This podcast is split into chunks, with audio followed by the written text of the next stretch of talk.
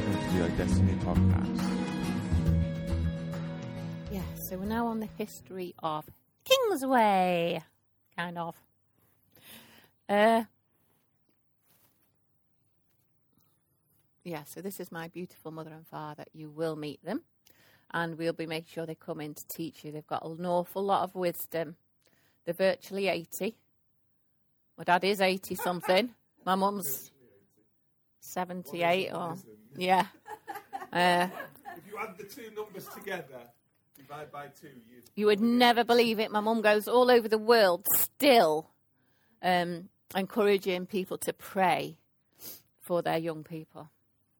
Um, and hopefully she'll come and tell you all about that because it's just an amazing uh, sort of thing that's going on in just how many countries now? It's like 70 or something. It's ridiculous. Anyway. Um, so they'd moved to Sale, and we were in this very difficult church. We'd got to there, hadn't we? Um, oh yeah, that was our little church building up to three years ago. If you'd have come a couple of years ago, you would have seen that. Was uh, it's now been turned into houses. It wasn't ours; we just rented it. Um, so Ken was there, and these other people I told you. Um, and we we went uh, somebody came to Manchester to put on this big evangelistic campaign, and I'm afraid I can't remember the guy's name, but anyway, David Watson, if you've ever heard of him. Um, and so his the way he did it was he went to different cities in the UK. Manchester was one, and he would ask for different teams of people to help him. And he always wanted a kind of outreach team. Um, so he likes them to go into the city centre and do, you know, some outreachy type stuff um, involving dancing and music, um, and and then ask people to come to his evening meetings. So this is a great thing that you know a lot of churches in Manchester were getting involved in, and so my mum went along to one of these kind of planning meetings for David Watson's campaign. So you know all these jobs are being dished out, and then this one's left um, to do with this outreach team, and my mum finds herself offering to do you know, a dance thing. She'd never done dancing in her life. She and brethren, you're not even allowed to dance. Um, so she offers to do this thing. Then like, I don't know how on earth we're going to do it. But what was awesome was people started coming and just saying, I'd like to be part of that team. I'd like to be part of that team.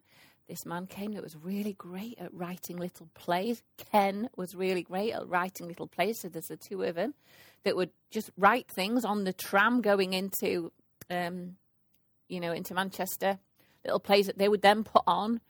Um, and a few people came that wanted to dance. Sue and Irvin, who were at the meeting yesterday. Alan, who would have been here, um, but he's actually broken his shoulder a couple of days ago, or his arm or something. Um, and they all came and, and, and sort of wanted to be part of this outreach group. And they had to meet quite a lot. But in that meeting, quite a lot, relationships started to really develop. Because you know, when you're dancing with somebody and you're putting on a play with somebody, it's such fun, but you, you're interacting and you're starting to love each other, aren't you? So by the end of this campaign, they all wanted to stay together and wanted to keep doing dance, keep doing drama. So it started to be a weekly thing. Well, the people that were running the church at the time wouldn't allow us to meet to do it because they didn't believe you should be able to dance uh, with Jesus, that it was, you know, dancing in church was wrong, um, along with uh, lifting your hands and all that sort of thing. So we had to find somewhere else to go and meet and practice. Do you know where we ended up meeting and practicing? Here because there was a little church on this ground. They, it was at a time it was a Baptist church, and they threw us a set of keys and said, "Whenever you want to use our building to practice, you use it." I mean, honestly, it was ridiculous. Now that was in 1978, and this drama team it grew and grew um, we ended up putting on a passion play that we, we went all around the country with, even into Catholic churches. people would get saved, they would uh, experience the fullness of the Holy Spirit. It was just, and healed. It was just ama- amazing. So I was probably 18 or 19 at that point, and we did this for till our children were. Yes, so it was at least 10 years. And, and you know, we, oh, it was just amazing. We, we would, we just felt we didn't want to, to have shoes on our feet. We wanted to dance with bare feet. We did that on the snow, even in one, because we used to do outreaches at different, different towns. So even if it was snowy, we would still dance with bare feet. Um, just feeling like it was holy ground.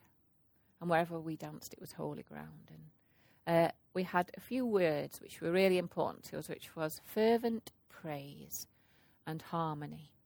So we would dance looking into each other's eyes, singing, you know, and about opening up ourselves to one another. Dead cheesy now, probably, but very, very powerful. And relationships were built that are still like this to this day. You know, we may not agree with one another all the time, doesn't matter. We're just desperately in love with one another. Um,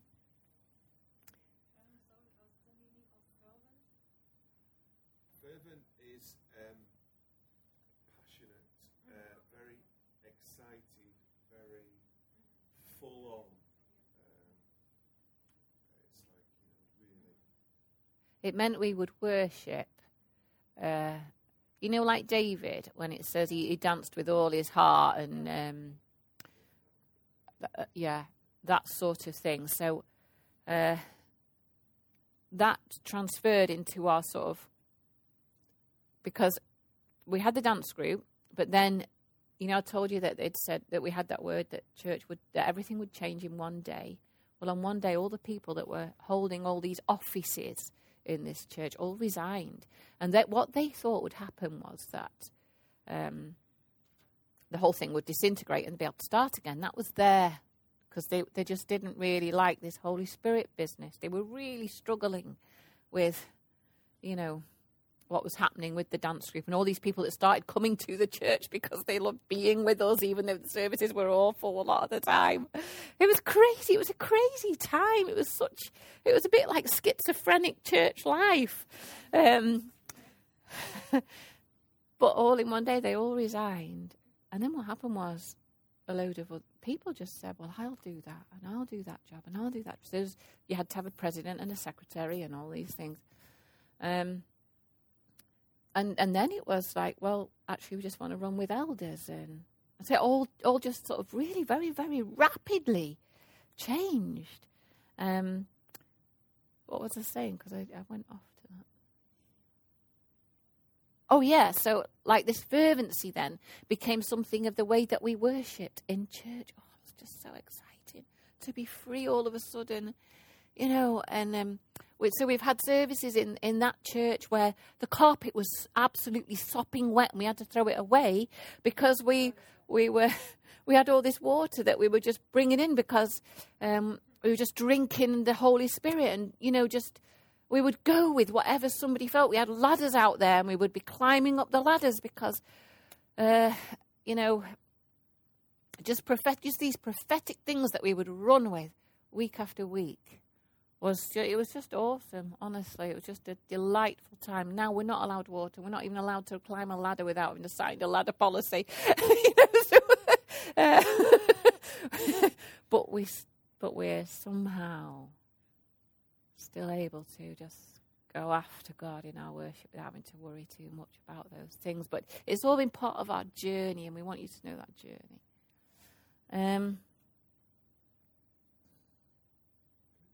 I think I don't need to say any more about the dance and drama group, but that's kind of that how our church was birthed. Really, was in this dance and drama group. That was what was the base of relationship. That was the base of of how we became who we are with those values. So um, the picture you, you've got here uh, is of the Passion Play, and just to put put put it into context, um, the guy who's being crucified, uh, a guy called Trevor, and I don't know whether, well, you will remember yesterday, one of the ladies that was here, Sarah, who was saying how Uh, she helps with the New Creation Week, and she loves to hang out with people and have coffee, and she doesn't feel guilty about hanging out with people and having coffee anymore. Uh, Sarah is Trevor's daughter. Um, uh, Trevor, sadly, well, not sadly, sadly for the people who are left behind because they miss him so much. We miss him. Uh, he, he died uh, recently and went to be with Jesus. But um, the, the, the reason I point that out is because we really are family. Okay, we really are family, and and folk, the folk who have, you know, come and joined us, they just we adopt them. All right, there's no membership of this church, no formal membership. We don't have a membership uh, list. You don't have a course that you have to go on in order to become a member. I, please, you've got to when I want to be very careful when I talk like that. I don't want to make it sound like I'm being disrespectful to other expressions of church that do have such things. All right. What I want you to what I want you to hear is we're just emphasizing the things that God has placed on our heart, and we're doing those. So we want to be very careful that in doing that, we don't imply that everybody else is doing it wrong. Okay. You know, we're the one true church, and when everybody does it like us and comes and joins this family, life will be great. That's just a load of rubbish. The problem is, a lot of a lot of us, me included, have lived like that for a long time. That's why we're Protestants, okay? Because we protest. You know, because we unite around truth, and then somebody says, Oh, I, I think differently. And there's nowhere to go other than to clear off, and you, you know, you, you divide. So we're very much, we just really want to be very careful that in emphasizing who we are, we don't in any way imply that what what other folk feel God has said to them and they're being faithful in doing that. Hallelujah. And I even want to say, you know, I I need to be able to thank God for that church in the state it was in when I attended it as a six year old. Because as much as they knew how they loved Jesus with every fiber of their beings, and they wanted to communicate that love of Jesus to me, and that was how I found God. And I am not going to, you know, hopefully uh, dishonor them in any way, um, because without them, you wouldn't be sat here, right? And I think we just, I just want to be very mindful of, you know, uh, being honoring of whatever God is doing amongst, you know, his body the world over, uh, has done and will do. Okay, we're all on that journey, and and it and it's just it's just really really wonderful. Um, but you do what you have signed up to by coming, right? Is you've actually joined the family. All right? And families behave very differently to organizations. Okay? They just do. All right? So I, I want to put that out there. Okay? So you need to remember I'm here as part of this family. You've not joined some slick corporate machine that's been churning out iDestiny graduates for the last seven or eight years, okay. Um, it just doesn't. Every school has been different, absolutely different. Every school has been absolutely awesome because you just step into our family life at this moment in history, which has never been repeated and will never be repeated. It's just, this is what it is right now. No day but today. Okay.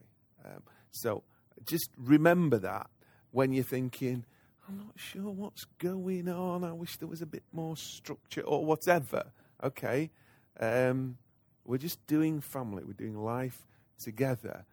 Now, that's important because families change and families evolve, and and you relate to people differently, don't you, over time. The beauty of that is God says something to us today, and we, yes, come on. God says something else to us tomorrow, and we say, yes, come on. And you don't worry about, oh, oh, well, what happened to what he said yesterday? Well, if we feel that's still, you know, on the page, we'll, we'll keep doing that. Um, and if we don't, we won't. so it can feel, as an outsider coming in, a bit like, um, where's the, you know, where are the lines? Where's the, you know, what, where do I fit in? You know, where's my box? Right? There are no boxes. okay. We just do life. Okay.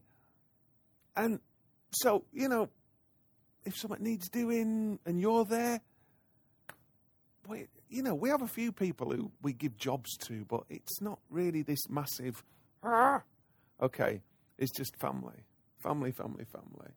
Um, and it's I, I, say that because I just want you to get a flavour of, of how we lead and the culture. It's the it's like the DNA. It's who we are. It can seem quite um, impetuous at times. Like it's you know yesterday when Timo was saying, um, I walked into the, the room, and it's like the next thing that's happening is I'm being asked to be youth pastor. Well, you know, where where's the application process? Where's the you know let's get to know you. Let's find out about a bit your background. Are you suitable for this job? What qualifications? Now, no disrespect to anybody who does it that way, but on that occasion and other other occasions, that's just not what God has done for us, and we just run with it.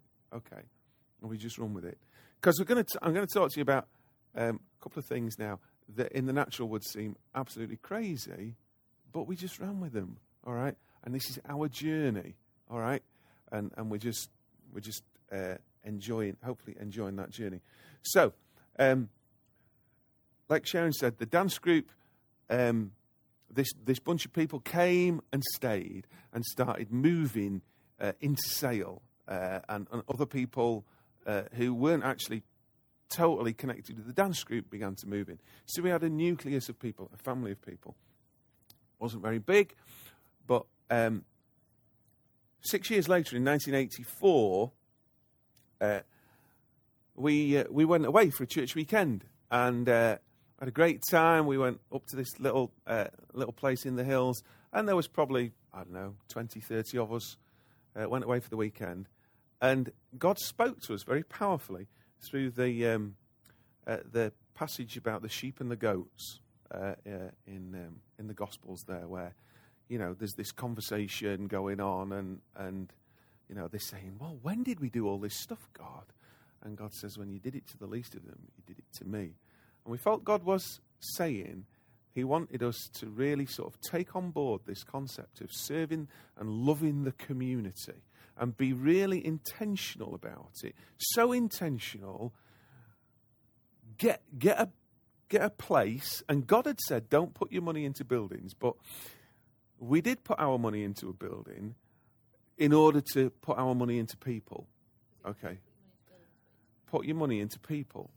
Um, but we felt God was going to, it's, it's, a bit, it's a bit strange, but we felt God was going to show us a place that we needed to acquire that was going to be instrumental in seeing the outworking of that parable, you know, that us loving the community well, okay, the ones that God, God brought to us.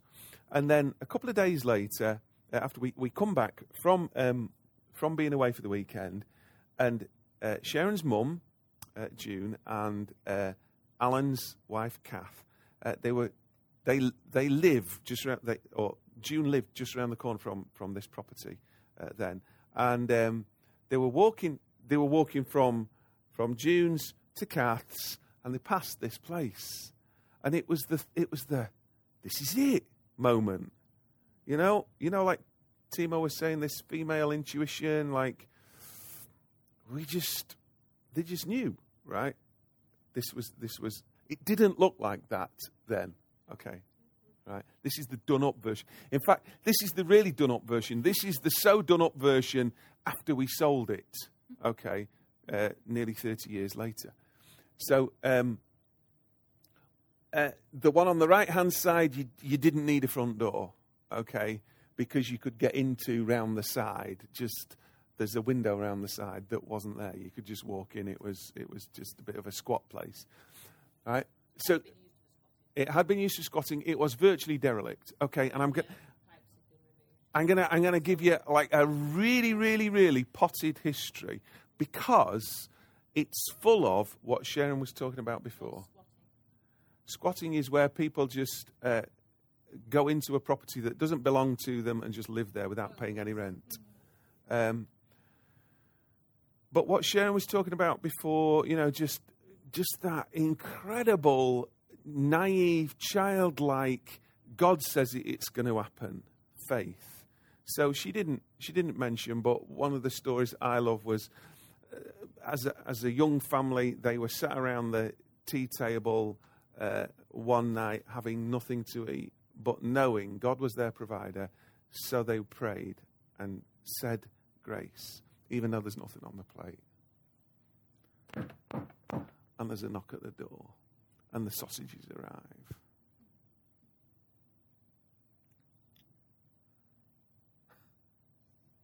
I don't know if that happens in your world, right? And in one way, I hope it never happens. Well, I, you know, because, well, no, that's a silly thing to say.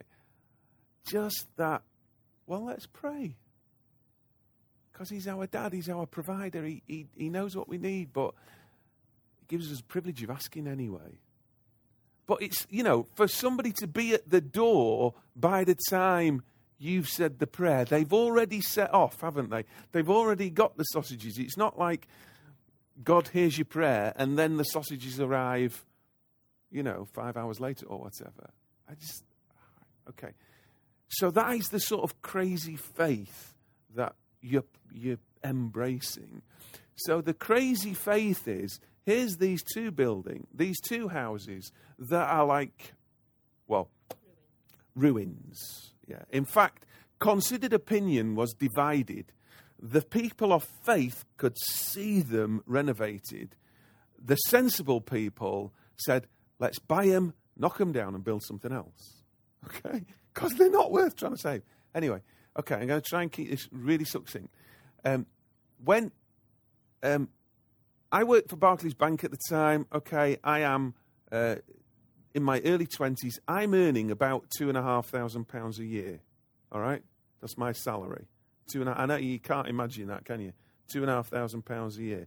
And we'd bought a house in 1979 for seven thousand pounds, a little terraced house, two, you know, two bedrooms. Sorry, toilet almost outside. Okay, so you don't need to. It's like we were dragged up. okay, right. So, so the point is, as a as a as an up and coming, you know, executive in a bank, I earned two and a half thousand pound a year, and I bought. I was in the process of buying a house for seven thousand pounds. These two properties were for sale for fifty thousand pounds. Okay, so seven times I would be buying seven of my houses, right?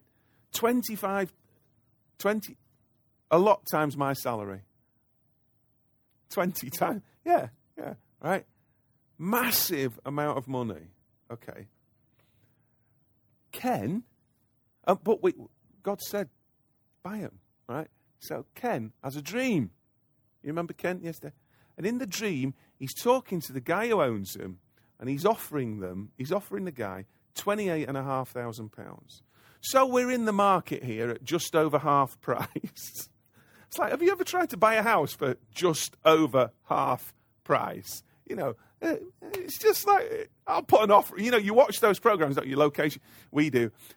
Um, and the, uh, the, the the presenters are going. Now we need to make a sensible offer. What's a sensible offer? You know, and it's like about ninety five percent of the asking price. No, we were about fifty five percent of the asking price. Can you imagine being the owner sat there? You want to pay how much? So, and the guy was quite gracious. He says, "Well, God's got his God's got his sums wrong, you know, because um, that's not the price." Because Ken had said we'd love to buy them, but you know, I've had a dream, and I believe God wants us to pay twenty-eight and a half thousand pounds for them. It's like stupid, stupid, right? So okay, well, God, we're just blind faith. Within three days, the phone rings, and the guy says, If you can have the cash on my desk in a month, you can have them. And we're going, Yes, yes, yes, right? Because we haven't thought, where on earth are we going to find 20? Because we haven't got any money. We haven't got any money. But we've got a promise. Right? So we follow, we're, we're following the wind. Okay? We're, we're just like, okay. And it's just an adventure. It's just a glorious adventure. And then it's mixed with just people being so willing to be, put everything on the line. So Ken, and it's another reason I honour him, right? He's got, back then, he had three young kids and eyes of faith. Bearing in mind these are a ruin, a, a virtual ruin, he said, um, uh, I could, uh, we could, we could move into, I'm sure we could make half the ha- half of it habitable, you know, this bit on this side. Well, which side was it? I don't know. The, the left hand side as we look at it. Yeah, we'll, we'll move in there. Um, and uh, so, so, so we'll sell our house because what had happened was, so we got this. Yeah, come on. So we tell the church, and the clock's ticking, and we say, okay, you know, we went away for the weekend, and um, we felt God show us these houses. Well, you'll never believe what God's done. He's He's made it possible for us to buy them. We just need twenty eight and a half grand. So what we're going to do next week is we're going to put a we're going to put a box at the front of the church, right? And just go away this week and ask God what He wants you to put in the box. Now, bearing in mind, I earn two and a half grand. That is like a salary. How much was in the box? Eleven and a half thousand pounds. And there's only at most 30 people in the church. And if, you know, like not everybody's earning, and you, you know, t- uh, yeah, we counted everything. if it moved, you were part of the church. Pets, fish. no. But there's just nobody. I, you know, what, there wasn't nobody. But to this day, I believe the money multiplied, you know. And then somebody, somebody um, was willing to loan, uh, you know, uh, enough to take us up to half. We had, we had enough to buy one. So we had 14,250. So we needed 14, you know, just over 14 grand. And Ken said, I'll sell my house and I'll move in. And you can have the, the, the cash that I'll make from the sale of my house. You know, like when you play poker? All in. Just stunning. All in. And you think, God, that's amazing. Yet we are already into our four weeks, right? Our month of needing the cash on his table. And Ken's, Ken's not got, you know, Ken's just decided to sell his house. Like, well, if you've ever tried to sell a house, you know, it's like not the quickest thing happens. But, you know, one of these incredible coincidences was that the, the family that lived next door to June and Brian, their son, he was looking for a house in Sale. And he went round to Ken's. He said, Yeah, I quite fancy this house. First time buyer. I bought it within a month. We paid the guy 28 and a half grand. And that was only the start. That was only the start. And I, I just, you know, I'm laboring that point because this is the sort of people you are mingling with, all right? Crazy people who actually believe that when God says something, it is going to happen, okay? And normal rules just don't really apply. Um, so, just one little story about the house, and then we'll. We'll just say that because then, of course, we needed to do it all. Yeah. No, nothing left. So Alan sold his house. Yeah. What, what we did was we just got Hang on. the other bit a little bit inhabit, a bit habitable. Well, I mean, it's only one sentence. Just that Alan sold his house. We sold our house. We put all the money to, for doing it all, and we all moved into the other side. Yeah. And it became a nine bedroomed house. And um, Ken Ken moved Ken Ken moved out. Um, so Ken financed it and, and we started work on, on it, but then subsequently Ken moved out. Uh, we built an extension on the back, and to do that, uh, Alan sold his house, we sold our house, we put our money in, and that gave Ken um, some money to uh, get another house uh, just across the road. Um, and uh, we did it up, and um, it became a nine bedroomed house, and it facilitated all sorts of things. Uh, you know, it's just we could we could keep you here all day telling telling you stories about the people the people who'd been impacted. Um, the average number of people that lived there was ten. The most number of people that lived there at one time was twenty two. Because it was all about, you know, you don't do something like that and not do relationships, all sorts of relationships with all sorts of people. And it just, it, it was it was just a real beacon in the you know in the community. One little story for today. Um, so we've we've done we've we've done the al- internal alterations. So it's two houses. So if you can imagine, behind those two front doors, there's this lovely wide entrance hall. There's two staircases. There's two landings. There's two more staircases, and there's bedrooms at the top. And Ken uh, sourced some carpet for the uh, for the um, the hall, and um, he knew he'd bought enough for the hall and and the two stairs. That was how much carpet he'd bought. You know, measured it, and that's how much you'd got. Good quality, end of roll thing. So we thought, well, you know, it's time to get the carpet down. So we got the carpet fitter in, and we said to him, "Okay, this carpet. What we want you to do is the, the you know, the the, the entrance hallway and up the first two sets of stairs." So he said, "Fine, no problem." so right here, he puts the carpet down and rolls it out and gets out his tape measure. And he says, How much is, how much is supposed to be here? So, uh, you, you know, you've got enough to do the, the, the, the entrance hall and two sets of stairs. Measures, measures, measures. That roll of carpet grew. We knew how much we bought, and it did the entrance hall, the two sets of stairs, the landings, two more sets of stairs, and two little cupboards. Big cupboards, length of the property Right. on either side. We did not buy that much carpet. Now, I can't produce a receipt, okay, but just trust me, right? Would I lie to you? It grew. I don't, you know, some at some point between us buying it and the carpet fitter rolling it out, it multiplied.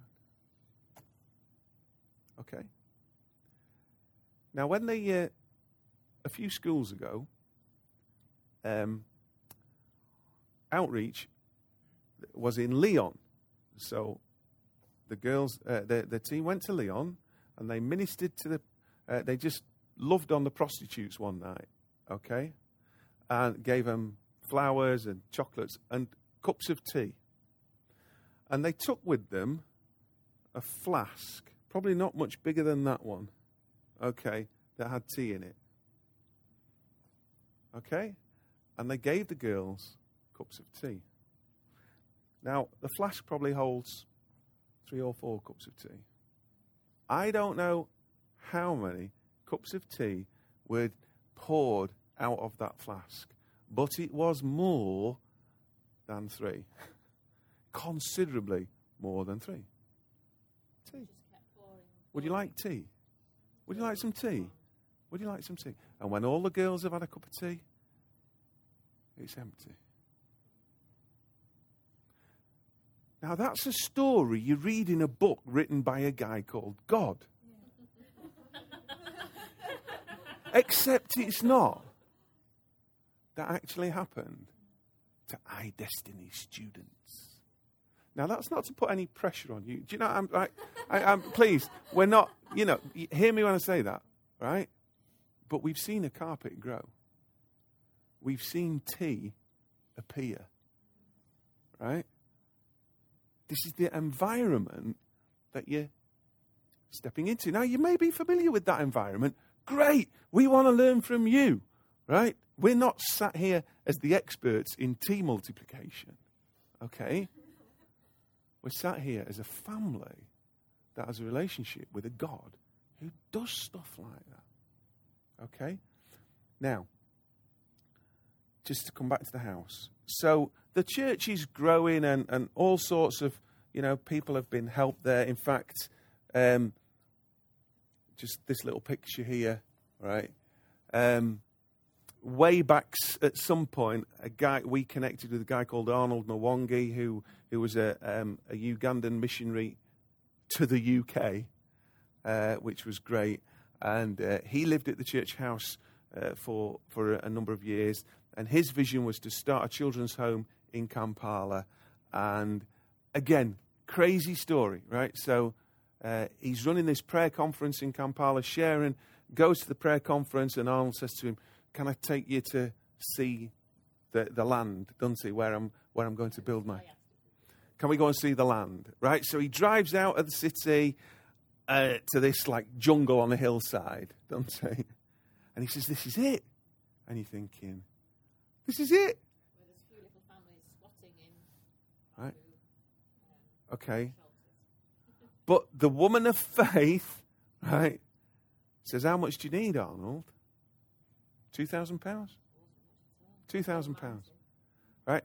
She rings me up and says, from Uganda, and says, This is going to sound absolutely crazy, but as the church got two grand, because I think we should give Arnold two grand to help him get this thing going. So we got to, you know, we had a look at the money and we said yes. There are now over 100 kids, and the choir will be here um, in June or July. And these kids will stand on the stage and they'll, and they'll say, Hi, my name is Jonathan, and when I grow up, I want to be a doctor or whatever. And you think, without us, you wouldn't be here. And, I, you know, if you want to pat yourself on the back, pat yourself on the back. But the point is, it's just a, it was like, God, have we got two grand? Yes, we've got two grand. Well, right now, there's nothing better we could do with it than give it to that man so he can buy this piece of jungle, which 10 years later, they've just celebrated their 10th anniversary. And he came to live in the church. And he was living in the church house. We had quite a few people, haven't we? Yeah. Um, well, yeah, at the end of the Bosnian War, uh, when, well, during the Bosnian War, when um, loads of people were fleeing the country for their lives, we got involved in a, uh, a, a rescue mission. So a whole raft of people came and we, we housed some of them with, and that was, the reason that, one of the reasons that was great was because it was a real partnership between lots of different churches, lots of different traditions within the church, but it was a, like a uniting um, effort that, and we just saw such favour on that, you know, the councils and everything, and um, you know, you uh, about three or four weeks ago, we did a party to celebrate June and Brian's, you know, just being incredible people, and some of the Bosnians who've stayed uh, in in the UK came, and and you and you- you'd like to say, and they're now all Christians, and you know, this, this, this, and they're not. Okay. Uh, they haven't made a decision for Jesus, right? But they've been impacted mightily by the love of God, and what they do with that is up to them. We just wanted to love them. Um, so yeah, there's been there's been all sorts of Bos- Bosnians, Brazilians, everything you name it. Prob- they've probably lived there. Um, uh, Timo and Ruth uh, uh, went and lived there when um, uh, when uh, when they moved up here. Sorry. Yes. Yeah. Was it Ilana arrived before the ambulance? In the middle of the night. That is that is definitely a story for another day. Okay, because we're running out of time. Um, but church church continued to grow um, numerically as well, and and uh, the building was, despite the fact that uh, we'd done some alterations and made it more user friendly, it really was out, outgrowing its purpose, and we were looking. We were on a journey of looking for another building, and we felt God say to us, "Well, it's time to uh, sell the church house, uh, and then you, you, you know turn the turn the asset into cash." Now, bearing in mind, oh, okay, it was 1984. We paid twenty-eight and a half thousand pounds for it. Do you want to know what it sold for? I'm going to tell you anyway. Four hundred and fifty thousand pounds. You know, now, you know, to get from 28 and a half, I know it's 30 years, but 28 and a half thousand became 450,000 pounds. And we started a building fund. So we've got, we've got over half a million pounds of cash to play with. And we, we, we were within that much of buying a building just at the other side of the tram stop in Sale, uh, opposite the leisure centre. It's B&M Bargains now. Um, God bless them. Uh, we were that on, on, we were we were negotiating the con, you know the contract for sale uh, or for purchase, and um, it was just getting really complicated in terms of planning permission and oh, just all sorts. And it felt, as good as it was, it felt like the, the thing was running away with us in terms of how much it was going to cost. And, um, you know, Sharon said back in the dance group days, we were given keys to this, the, the Baptist church as was. We've just always had a great relationship with the, uh, with the Baptist church here, part of the Salt and Light Network.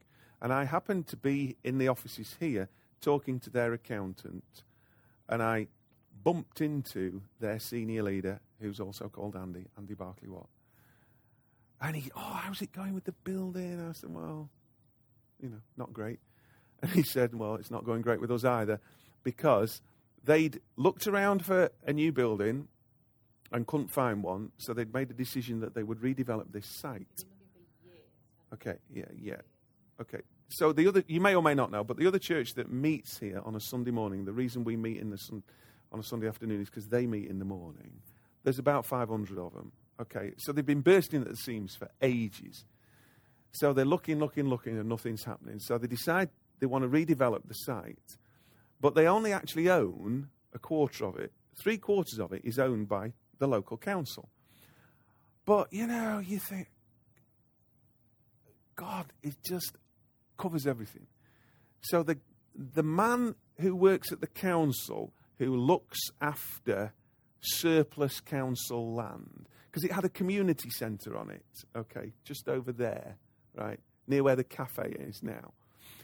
And the council are trying to get rid of these like buildings because they, they, you know, they cost loads of money to run and they need people and it's just a drain. They call them assets, but they really want the community to take them over. So, and the guy whose job it was to look after that was a Christian. So he almost single handedly has engineered at least three that I'm aware of projects where these council assets have been transferred into the third sector, the you know the church community, okay, um, and he he got the council to agree to give a lease to the church of 125 years at a pound a year.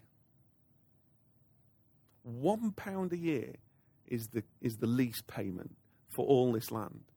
So, on that basis, you know, they were, they've been able to rebuild.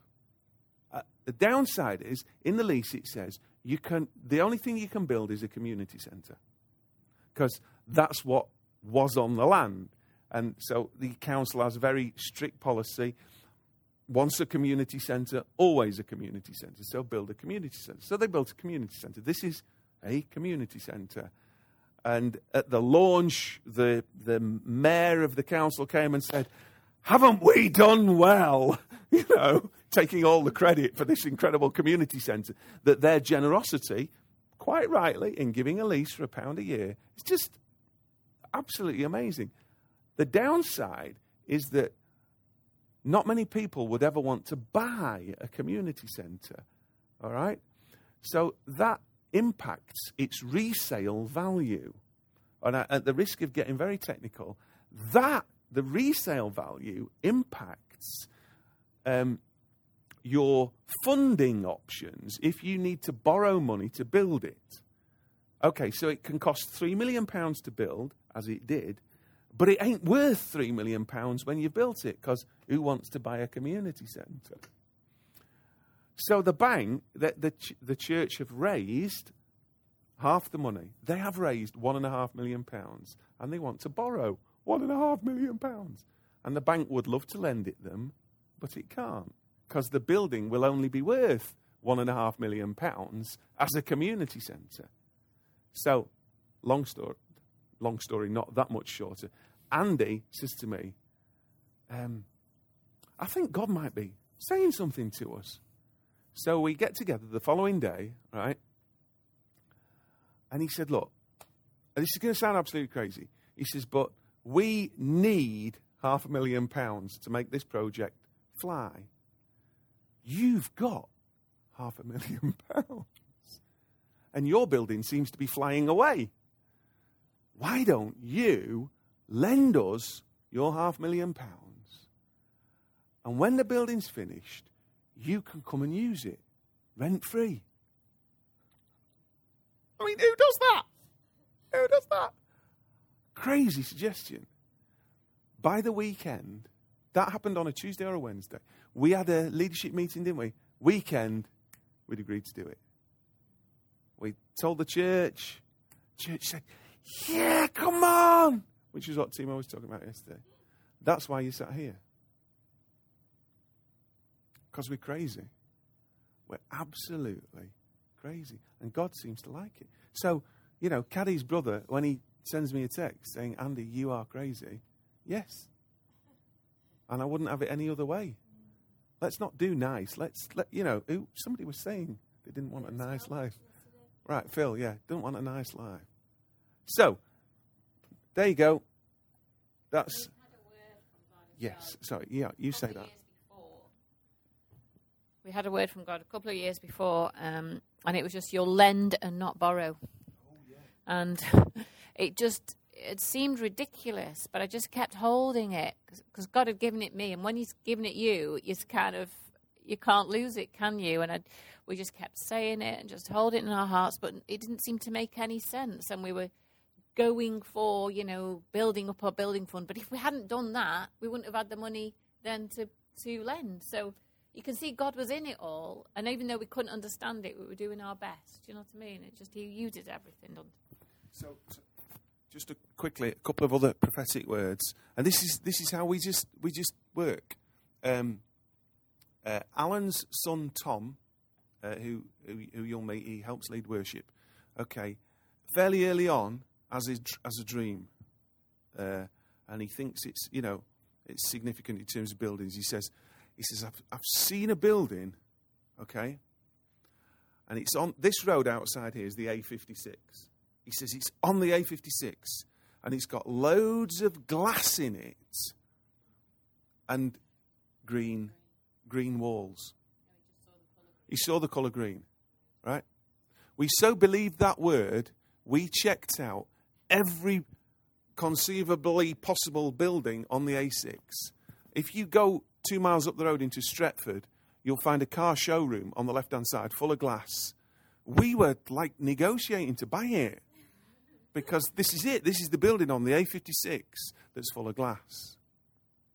And then that, you know, that was quite a few years ago. And then suddenly, we walk in here.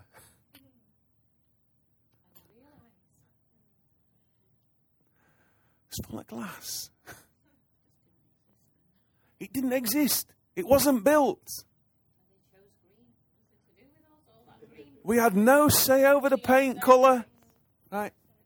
When you see when you, you know you, you this this up here, that end, that end staircase that's all open, full of green paint.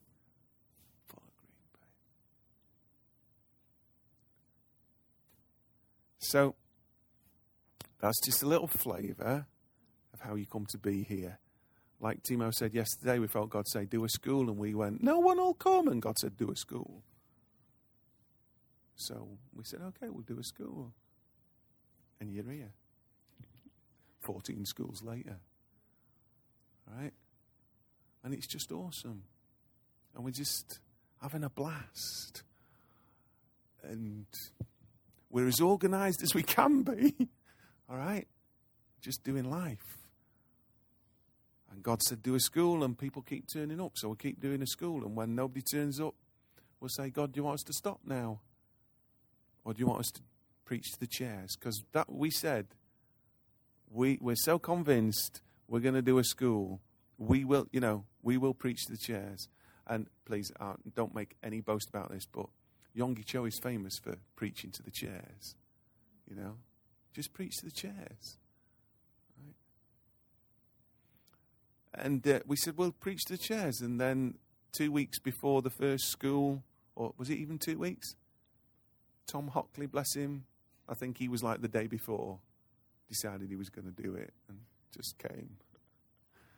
Um, so it, it's like that, you know. That's our version of organised. um, it's life. It's just an adventure. And it's going to be awesome, right? Because you're here. Right? It's going to be awesome because you're here and you're part of the family. Do I say anything else? I think you were supposed to finish off. Weren't you supposed to talk about school? Are you all right? Five more minutes, or are you a bit stiff? You okay? I'll just say a couple of things about school. Um, oh, because I actually want to just play that Shawn Bolz prophecy as well. If um, oh, yeah, this is one of our schools. uh, I don't know when it was, but probably around 2000, the year 2000 or something like that. I had this experience that I've never had anything like it before. I hope I do at some point, but I'd really like another experience like this. But we were just in worship um, down at Glebelands Road, that church you saw, and we'd been fasting. Um, and I all of a sudden was just somewhere else. So, and it's like I was really there. Um, so, but it wasn't a specific place, but I was um, seeing before me like this army of people. Sorry, a lot of whom were young people, and uh, they were marching. I knew they were marching through England, and they were marching across the um, channel. Is that what it's called? Into different places of Europe, and it was just like it was just spreading out right across Europe, and um, I could hear the sound, and I knew that the sound was locusts. Don't ask me how I knew that because I don't know if I've ever heard locusts, but I knew it was the sound of locusts marching, and um, I knew that they were the same phrase. This phrase was in my head. They were devouring everything in their path. Um, and I knew it was like a this kind of movement that was going out and just taking uh, the nations for Jesus. And then all of a sudden, I'm out of it again. And it, it had gone on quite a while. I have no idea how long. And suddenly, it's like I'm back in this. It was weird. It was really weird experience. I don't know whether you call it like an open vision or something. I don't know what it is. Anyway, it don't matter. It was just great. Um, and so I told everybody about it in that meeting, um, thinking it was just like weird, but I better say something. And the next morning, I was reading Joel chapter 2. It was just my reading for the day. And there in Joel chapter 2, it talks about this army that's marching that sounds like locusts. Oh, and the other thing that came to me was they were marching shoulder to shoulder with no jostling. That's not even a word I would use. But it was there in Joel chapter 2 in the translation that I was reading at the time. So yeah, I knew it was that, that, that, that harmony thing. You know, when marching shoulder to shoulder, powerfully together as a united army. And the other thing was they weren't wearing army clothes, they were wearing normal clothes. Um, anyway, so I, I said it. We got and we were dead excited when I read this Joel 2 the next day, you know, and we're thinking, oh gosh, what is this? And some people were a bit nervous because if you read Joel 2, it actually sounds quite destructive and like, you know, can't really understand it. Anyway, it took me till probably two or three years ago to realize that what we were doing as iDestiny was exactly that. You know, just like, and, and that what was happening now was probably, in, in a sense, a fulfillment of this vision or beginning of the fulfillment of this vision in people coming to us from all over the world, just being, um, you know, empowered to then, in love, just go and just destroy the mountains of religion, destroy the stuff that's kept people from really understanding God's love, and just demolishing all that, just like little locusts. You know, um,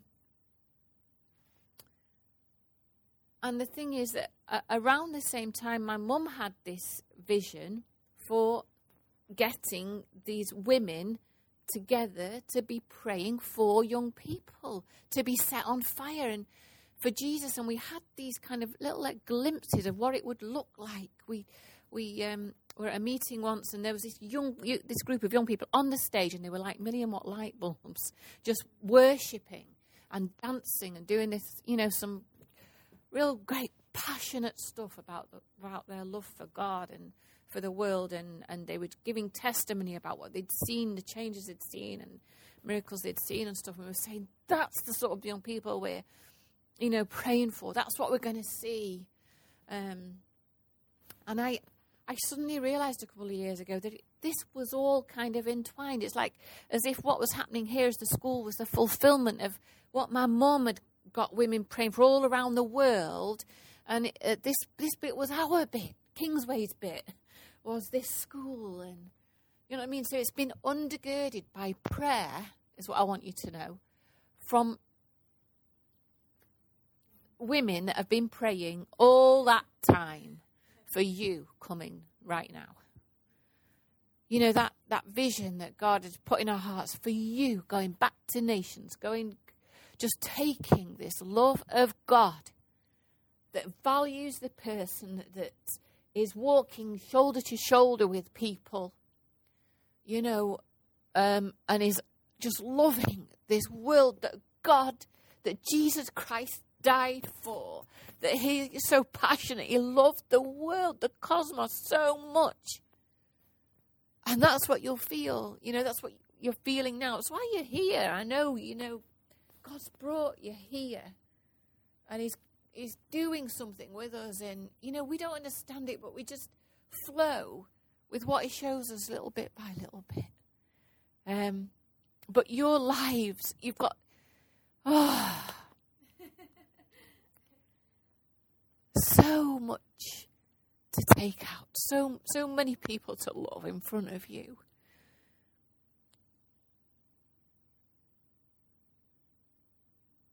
Yeah and we, and we had like I don't know if you've heard of Ivan and Isabel, but they they are a lovely, lovely couple who Timo interned with before he came here, um, and uh, they they call themselves mum and dad to Timo too, you know, and grandparents to his children. They love him to bits, and they were very, very influential because we'd we'd had Alan had a word many, many years ago. I think Timo said it yesterday, where he saw this where he, he saw in this vision a school, a doctor's practice, and all these sort of things. And we tried working out those things in our own strength. Because we knew he'd encountered God, and he'd, you know, so we started a primary school. We were, we were almost going to build a little doctor's surgery that Irvin, who sat at the uh, end over there, was going to run. You know, we were, and you do that sometimes, don't you? You see your prophetic words, and you you want to run with it and try and but all those things have so we're doing this sozo ministry, which is seeing people come from all over. That's how Phil got to know us. And we're training people from all over to do sozo. Um, and then, and but the school was something that it took us a lot longer. It, it took, you know, a long time as well for us to realise actually we're not doing that primary school anymore yet. We know it's something. And then God speaks to us about training people. And and I have to tell you, our as a, as a church, our identity was a bit skew with in like, you know, who would we be to teach anybody?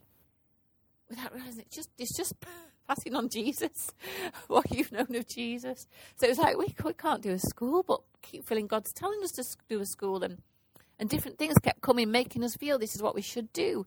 Then Ivan and Isabel came, and she just stood up one Sunday morning and said, "What's in your heart?" About training and teaching, God wants you to go for it. He wants you to do the school you're planning, and He wants you to take people from all walks of life and all uh, seasons of life. Some will come in their summer, some will come in the winter of their lives, some will come in the spring of their lives. So, He's just talking to us about, you know, embrace whatever age, whoever wants to do it. It's not to be, you know, just young people or um, and so that was when we decided, okay, we'll do it. And that's why we said, well, you've told us to do it, Lord. We'll do it to the walls. We'll speak to the chairs, you know, because we're going to start it. And then they came. Um, so, yeah, I just wanted to, you to know what was kind of behind it. I did feel this morning I wanted to, because I was listening to this prophecy from Shawn Bolz that he gave us a couple of weeks ago. And I don't, it's just because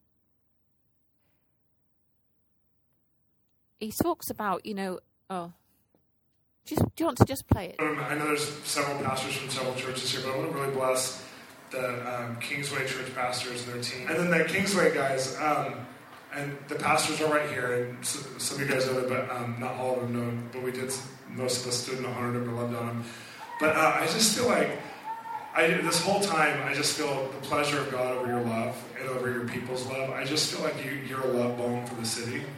And I feel like where Muslims have jihad, you have like some sort of violent love that's in your community that's going to wreck this area. And I just feel like God wants to endorse that that comes out of healthy identity and that He's given you something, a message. And I saw your message going out over media, so I feel like there's there's more media connections. And I felt like I know radio sounds old, but I felt like there's some sort of radio and there's some sort of like media programming that God wants to bring your your uh, your output into a wider space because there is a message that needs to be heard.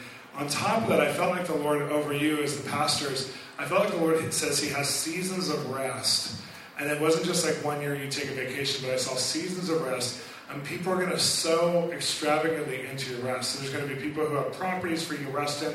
There's going to be vacations that are going on. But I feel like the Lord said He's going to pull you away and outside of what you're currently doing. And I feel like um, it's not like a hobby thing where you just go and do something, but He's going to actually give you places of rest. And for whatever reason, I'm seeing by oceans. So I don't know if that means something or if that's if you like oceans. I don't know. My wife and I love oceans, so maybe it's that. But I felt like the Lord said He's going to continually, not just for one year, but over the next series of years give you rest to recuperate and to recharge because he, he it's his great joy to give you rest to give you pleasure to give you uh, to sow into your personal lives and your family's life this way. And some people are going to look at where you're going and they're going to think these guys must be wealthy because that's a really expensive place. But it'll be paid for it'll be done. Like you guys will even be the initiators of it. And so i hope you like vacations.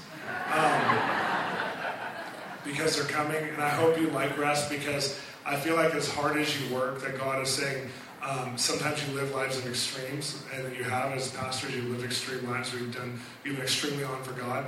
But He also wants you to be extremely on for rest when it's rest time. So He's going to give you seasons of rest, and it will um, not take you out of anything. It will only plug you more into what He's doing.